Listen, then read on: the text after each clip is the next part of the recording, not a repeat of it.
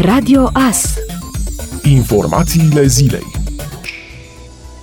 în timp ce țările din întreaga lume încep să renunțe la restricții, Organizația Mondială a Sănătății vorbește din nou despre gravitatea pandemiei cu care ne confruntăm. Noul coronavirus ar fi la fel de periculos și de greu de eliminat ca HIV, spune unul dintre oficialii instituției. Este posibil ca acest virus să nu dispară niciodată. HIV nu a dispărut, dar ne-am obișnuit să trăim cu el. Am descoperit terapii, metode de prevenție, iar oamenilor nu le mai este atât de teamă ca odinioară le oferim viață oamenilor infectați cu HIV, vieți lungi și sănătoase, a spus Mike Ryan, director OMS. Dacă relaxezi măsurile, iar transmiterea virusului este încă ridicată, atunci acea transmitere se accelerează, iar dacă se întâmplă asta și nu dispui de sisteme capabile să o detecteze, atunci vor trece zile sau săptămâni înainte să-ți dai seama că ceva nu este în regulă și atunci ești într-o situație în care singurul răspuns este o nouă carantină și cred că de asta ne temem cu toții. Este un ciclu vicios a mai adăugat el. Camera Deputaților a adoptat miercuri proiectul de lege inițiat de USR privind înființarea DNA-ului pădurilor, o instituție pe modelul DICOT și DNA care să activeze la nivel național și care să combată infracțiunile împotriva mediului înconjurător. Proiectul adoptat miercuri de Camera Deputaților cu 200 de voturi pentru, 107 abțineri și 4 împotrivă va merge în Senat for decizional. În favoarea proiectului de lege au votat PSD și USR, în timp ce liberalii și minoritățile naționale s-au abținut abținut de la vot. Uniunea Salvați România apreciază că susținerea acordată de către Camera Deputaților proiectului de lege privind DNA-ul pădurilor reprezintă o victorie pentru mediu și pentru oprirea tăierilor ilegale din România. DNA-ul pădurilor ar urma să fie o structură specializată de parchet care să aibă în competență investigarea infracțiunilor de mediu și a cărei activitate va fi prezentată Parlamentului periodic prin rapoarte.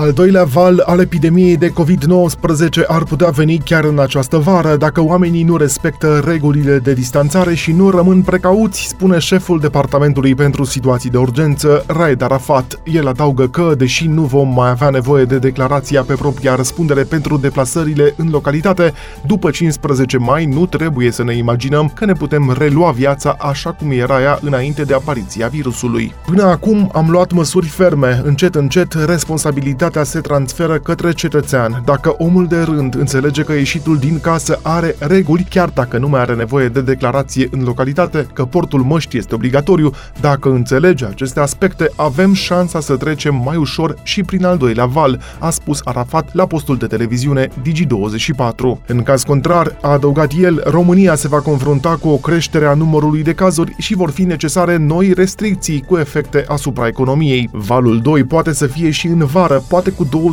mai puțin impact, poate că temperatura să limiteze transmiterea, dar nu să o oprească, a spus Arafat. Șeful DSU a mai declarat că autoritățile continuă pregătirile pentru a crește numărul de locuri în spitale, numărul de paturi pentru terapie intensivă, centre unde să fie internați asimptomaticii sau cei cu forme ușoare, astfel încât țara să fie pregătită pentru al doilea val. Arafat a avertizat că numărul de cazuri ar putea crește după relaxarea unor măsuri, așa cum s-a întâmplat în Germania. Nu trebuie să fim deloc relaxați, deloc neglijenți, a spus el.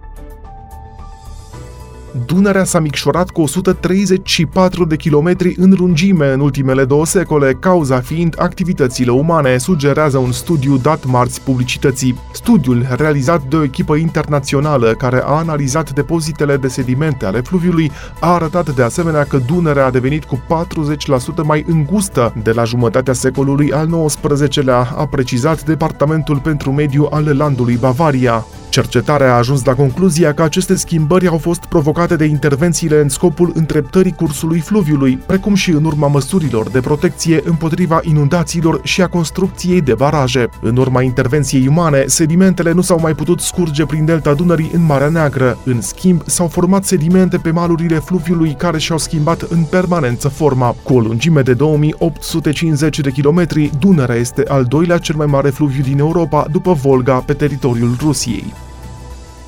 Multe țări au decis să relaxeze măsurile de securitate, iar turiștii încep să spere la o vacanță de vară. Prețul biletelor de avion depinde de mai mulți factori, reiese din analiza făcută de cei de la CNN. Companiile aeriene caută soluții pentru a-și putea relua activitatea în condiții de siguranță raportat la pandemia de COVID-19.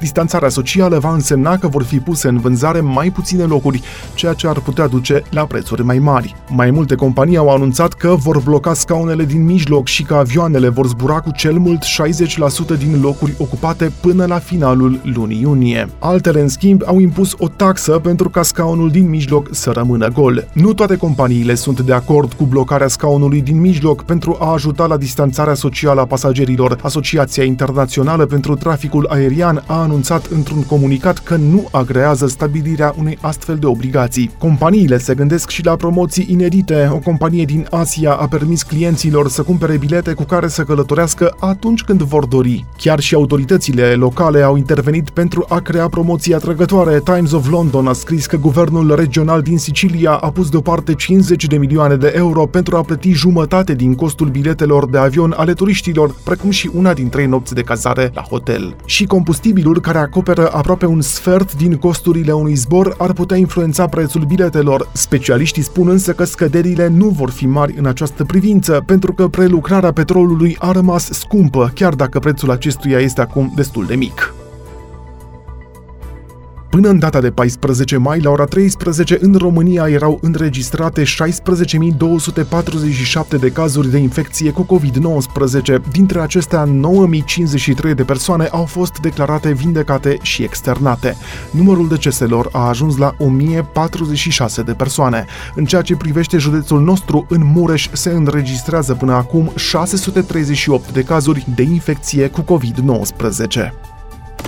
Ascultați Radio Astărnăveni 107 cu 1 FM și online pe tvas.ro.